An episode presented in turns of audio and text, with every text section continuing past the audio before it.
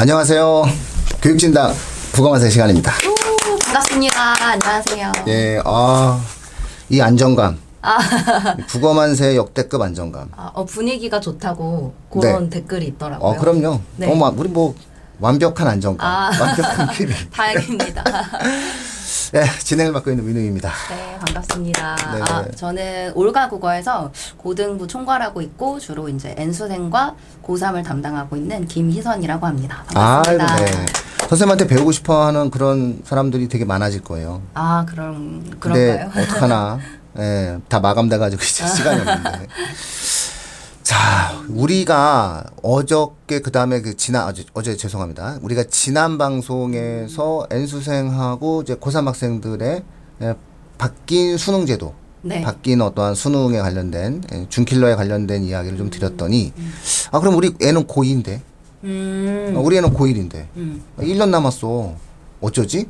라는 어떠한 이야기들이 있어요. 근데 이게 왜 그러냐면 항상 이제 입시 제도는 3년 예고제잖아요. 그렇죠. 그러니까 3년 예고제니까 사실은 이 준킬러 음, 시대가 되고 킬러가 사라지는 것의 영향을 고1까지 받아요. 아, 그렇죠. 얘네도 중학교 때는 그렇게 공부했단 말이에요. 네. 이 학생들도. 네, 네.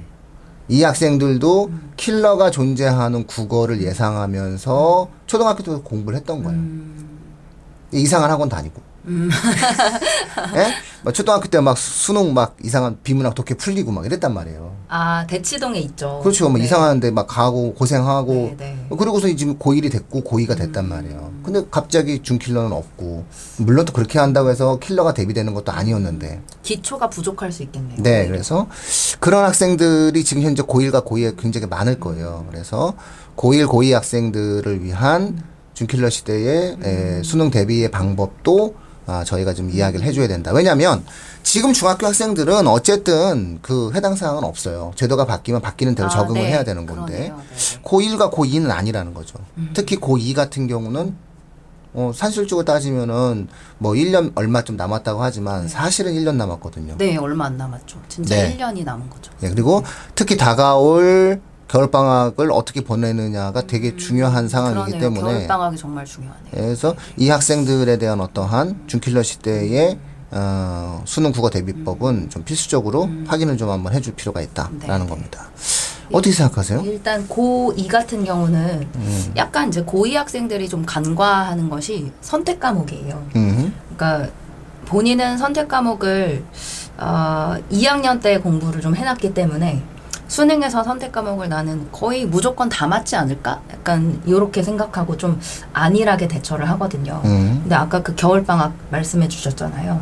겨울방학 때 정말 해야 할 게 선택 과목 기출 문제를 적어도 3회독 정도 보는 거. 음, 음, 이라고 말씀을 드리고 싶어요. 근데 이제 학생들이 겨울방학이 여름방학보다 조금 길다고 생각하니까 음, 어, 그러면 그 시간 안에 나는 충분히 기출 3회독을 할 수 있지 않을까 생각하는데 음, 막상 1회독은 할 수 있으나 뭐 3회독까지 하는 것은 시간이 많이 들기 때문에 음, 그 안에 완성이 안 될 수도 있거든요. 음, 근데 그 기간 안에 이제 선택 과목이 완성이 안 되면 계속 그것이 학기 중으로 미뤄지다 보니 학기 중에는 또 해야 할 것들이 있잖아요. 뭐 문학도 해야 되고 비문학도 해야 되고 이제 학종을 좀 보는 학생들 같은 경우는 뭐 학기별로 계속 약간 아, 수행 평가 같은 것도 있고 음. 그런 것을 대비하면서 점점 선택 과목이 이제 후자로 밀리다 보니 결국엔 완성이 안 된 상태로 수능장에 들어가는 경우가 정말 많거든요. 음, 그래서 작년에도 보면 음, 최저를 못 맞추거나 아니면 이제 원하는 수능 등급이 안 나와서 좀 재수를 하는 학생들을 봤을 때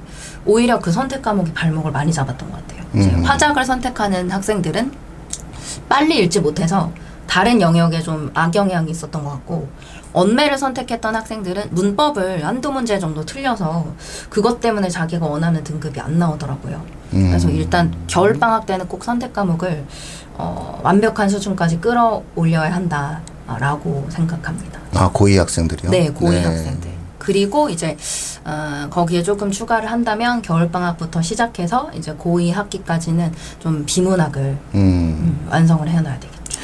근데 다들 그렇게 하고 싶은데 잘 안 되잖아요. 아 맞아요. 근데 제가 되게 안 좋은 공부 방법 중에 하나라고 생각하는 게 음. 이제 고2 학생들이 기출이 중요하다. 뭐 기출이 거의 8, 90%를 좌지우지한다. 이런 말을 음. 정말 많이 들어요. 음. 그래서 기출을 분석해야 한다라고는 알고 있어요. 근데 이제 그 학생들이 구매하는 어떤 문제집 같은 걸 보면 연도별로 그냥 기출이 들어가 있는 기출 문제집 있죠. 음. 마치 운전면허 기출 문제집처럼 생긴 음. 그냥 뭐 몇 년도 6월, 몇 년도 9월 이렇게 생긴 것을 구매하여 그걸 그냥 순서대로 이렇게 풀거든요.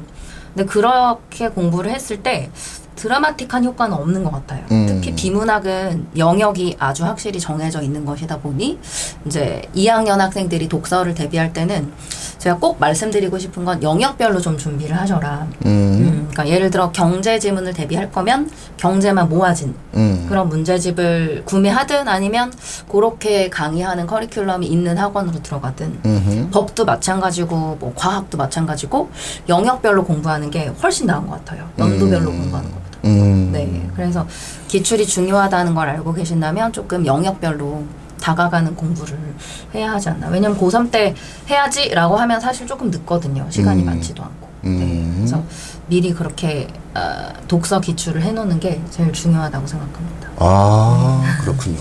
그러면 네. N수생 학생하고 네네. 고3 학생하고 가장 큰 차이가 네. 있잖아요. 그러면 아. 그 네. 가장 큰 차이를 현재 고2 학생들도 네. 고3이 되면 겪을 거잖아요. 아, 네, 겪겠죠. 그렇죠? 네. 그러면 N수생 학생들 상위권 학생들과 고3 학생들의 가장 큰 차이가 뭘까요? 역량 차이가. 음, 제 생각에는 그 80분을 사용하는 어떤 본인의 믿음? 이런 게 너무 차이가 나더라고요. 음. 어, 그래서 이제, 이, 물론 고3 학생들 중에도 최상위권이 있고, 이제 N수생 중에서도 최상위권이 있어요. 음. 근데 그 학생들의 차이점을 보면, N수생들은 어쨌든 지금 거의 한 뭐 6개월, 7개월 넘게 계속 추가적으로 수능만 공부한 상태이기 때문에, 음. 제가 그 N수생 학생, 학- 학생들 모의고사 푸는 걸 보면 그냥 눈으로만 다 풀어서 한 94.5점 나오는 학생들도 꽤 있어요. 음. 근데 현재 고3 학생들은 상위권이라고 해도 그런 경지까지는 못 갔거든요. 음. 그러니까 자기가 항상 시간에 허덕이고 음흠. 조금 시간이 남더라도 그 남았을 때 뭘 해야 하는지 모르고 약간 음. 경력이 부족한 거죠. 음. 근데 N수생 같은 경우는 지금 이미 배울 걸다 배운 상태에서, 물- 그러니까 상위권이라고 가정했을 때, 이미 배울 걸 다 배운 상태에서 지금 계속 실전 모의고사를 풀고 오답 분석하고, 뭐 풀고 부족한 거 보완하고, 요런 커리큘럼이기 때문에 모의고사를 거의 일주일에 한 세네 개 정도 푸는 학생도 굉장히 많아요. 음. 그럼 그러다 보면, 음, 그 모의고사를 푸는데 아주 정말 이골이 난 상태랄까요? 음. 네, 그래서 본인이 시간이 남았을 때 뭘 해야 되는지도 정확히 알고 음. 또안 풀리는 문제가 있을 때 어떻게 해야 되는지도 정확히 아는 것 같아요. 아, 실전 경험. 네, 실전 경험이 차이가 정말 많이 나죠. 음. 음, 네, 네. 자, 그러면 일단은 실전 경험을 고3 학생들이 N수생에 비해서는 부족하다. 네, 왜냐면 부족하고. 고3 학생들은 나가야 될 진도가 있으니까. 네, 지- 지금 이제 그쵸? 수능 특강이라든지 수능 완성이라든지 뭐 이런 진도를 음. 국어뿐만 아니고 음. 다른 과목도 그것이 필수 교재다 보니 그 진도를 일단 상반기에는 나가는데 급급한 거고 7, 음흠. 8월까지는 음. 그다음에 이제 이제서야 실전 모의고사 커리큘럼이 들어간 상태이기 때문에. 매주 모의고사를 볼 때마다 조금 스트레스겠죠. 음. 네, 일단은 지금 뭐 원하는 등급이 안 나올 수도 있고 음. 아니면 조금 오답 분석이 좀 부담스러울 수도 있고 하다 보니까 음. 네. 그러면은 야구로 치면 네. 이렇게 계속 실전을 투입하는 네, 그 맞습니다. 선수들이 N수생이면 네, 네. 그럼 고3 학생들은 이제 이제 막 게임에 투입된 거란 그렇죠. 말이죠. 그러니까 이제 공 배우고 네. 이제 하체 근력 훈련하고 지금 현재 고2는 지금 막 이제 막 하체 근력 운동하고 그립 잡고 뭐 이런 거 지금 연구 음. 맞습니다. 연습 공 잡는 법 이런 거 네, 갖다 네, 놓고 네. 얘기를 하는 거네요. 방법은 없네요. 빨리 하는 수밖에. 빨리 하는 게 중요하고 음. 일단 그 제가 N수생 학생들한테 음흠. 뭐 이런 질문 어땠냐고 물어보면 그 N수생 학생들 같은 경우는 경력이 많다 보니 자기가 뭔가 해석이 안 되는 문장이라든지 모르는 어휘가 있을 때 추측을 정말 잘하거든요. 뭐 앞뒤 문맥으로. 근데 아직 고3 학생들은 그런 것은 조금 부족한 것 같아요. 음. 그러니까 N수생 같은 경우는 실력이 한 90% 정도 돼 있을 때 그걸 자기가 수능장에서 100%로 끌어올릴 수 있는 어떤 요령이 있는 것이고 음흠. 고3 학생들은 이제 90% 실력이어도 그게 80% 또는 70%밖에 발휘가 안 되는 것 같아요. 음. 네, 그래서 그런 차이가 있더라고요. 음. 아이고 알겠습니다.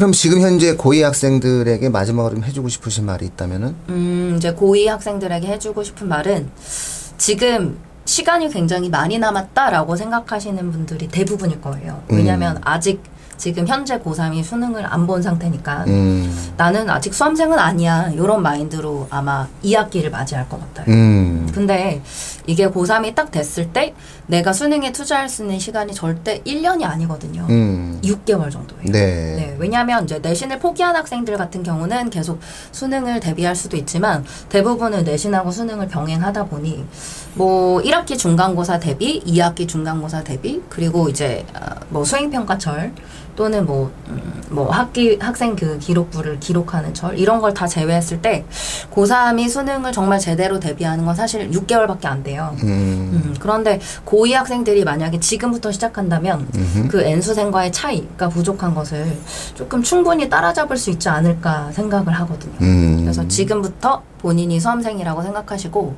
어, 이 방송을 보신 즉시 기출 분석을 좀 시작하셨으면 좋겠어요. 음. 네. 제가 아까 말씀드린 분야별 기출 분석 있죠. 음, 나 자신을 먼저 일단 그렇죠. 빨리 할수록 거. 정말 어, 유리하거든요. 고2 학생들 같은 경우에는 기출 분석을 빨리 들어가는 게 좋다. 네. 이게 이런 이제 말씀이죠. 고3이 돼서 기출 분석을 시작하면 사실 깊이 있게 폭넓게 하기가 상당히 어려워요. 음. 그냥 최근 기출만 보고 마는데 음. 이제 준킬러 시대이기 때문에 사실 저는 옛날 수능이 정말 음. 중요하다고 생각하거든요. 음. 지문이 짧을 때 음흠. 그러나 응집성이 있고 음. 약간 그 문제 아 그 지문을 깊이 있게 읽었을 때 풀 수 있는 문제 음. 이런 것이 출제될 거기 때문에 지금 고2 학생들 같은 경우는 뭐 옛날 수능까지 2012학년도 13학년도까지 다 손을 댈 수 있는 시간이 있거든요. 음흠. 그래서 지금 시작하는 걸 정말 추천을 드립니다. 음, 네. 알겠습니다. 야, 이런 어떠한 아, 국어 학습에 있어서 굉장히 중요한 내용 말씀해 주셔서 너무 감사드려요. 네, 네. 좀 그러니까 이런 거죠. 고2 학생들 같은 경우 수시를 대비하고 내신을 대비한 학생이라 할지라도 사실상 수능 최저라든가 이런 부분들이 되게 많아요. 그래서 수능이라고 하는 것과 내신이라고 하는 것은 뗄래 뗄 수 있는 구조가 아니에요, 입시에서. 그렇게 보았을 때 사실상 상위권이든 중위권이든 하위권이든 그 자신에게 맞는 수능 최저가 있단 말이에요. 그 다음에 또한 수능만 잘 본다고 했을 때는 되게 제한적이에요. 맞아요. 내신만 좋 내신이 좋아지면 얼마든지 좋- 좋은 대학을 갈 수가 있는 상황이 생기거든요. 네. 그런 상황에서 나는 내신파다 수능파다라는 생각을 하지 마시고 네. 이번 시간이 있는 텀 속에서 수능에 대한 기출 분석 정도를 좀 해본다면 충분히 효과적으로 수능 대비를 해- 해나갈 수가 있게 된다. 네, 저도 주로 수능을 강의하지만 정말 그 N수생과 고3 차이가 꽤 현격하거든요. 음. 그렇기 때문에 음, 내신을 포기하지 말라라고 계속 말씀을 드리는 편이에요. 음. 그리고 고3 같은 경우는 충분히 이제 고3에 올라가면 어차피 내신 교재가 수능 교재이기 때문에 음흠. EBS에서 어차피 50%가 나오니까 충분히 전 병행할 수 있다고 보거든요. 음흠. 음, 그래서, 어, 난 정말 수능만 파야지, 수능으로 가야지, 라고 생각하실 거면, 내 반에 있는 내 친구들이 어떻게 공부하는지 보면 안 되고, 음흠. 정말 서울에 있는 강남 대성 학생들이 음흠. 어떻게 공부하는지를 보고, 음흠. 그거보다 잘할 수 자신이 있어야 수능만 선택하는 게 의미가 있거든요. 그렇죠. 어차피 N수생과 싸워야 하니까. 예, 요즘 네. 다또 시대로 가서 또 거기 또 앉아 있는 애들 다 어쩔 거야, 네, 그죠? 네, 예. 맞습니다. 아이고 그래 오랜만에 이름 듣네요 강남 대성. 아, 네. 강남 대성 많이 요즘에 조금. 네 그렇죠. 우리 방송이니까 뭐좀 편안하게 얘기할 수 있어요. 우리 그냥 느슨한 방송이니까. 네. 아, 예. 그런가요? 괜찮습니다. 예. 많이들 일- 다른 데로 가죠. 네. 뭐 1등이 2등이 되고 아. 어 2등이 1등이 되어지는 음. 세상이었는데 의외였어요. 어. 그 좀 전에 언급하신 그 네 글자의 학원이 음. 예, 밀린다라고 하는 것은 좀 의외였는데 어쨌든 이건 너무 옆으로 나간 아, 이야기고요. 네네. 자, 일단은 아, 고2 학부모님들 되게 오늘 방송은 의미 있는 방송이죠. 매번 저희가 의미 있는 방송이지만 자, 꼭 기억해 주십시오. 기출문제 분석을 미리 하는 것은 시간과 속도를 벌 수 있는 가장 좋은 길이다. 예. 오늘 여기서 마치도록 하겠습니다. 오늘 또 말씀 너무 감사합니다. 아, 네, 감사합니다. 네, 고맙습니다. 네.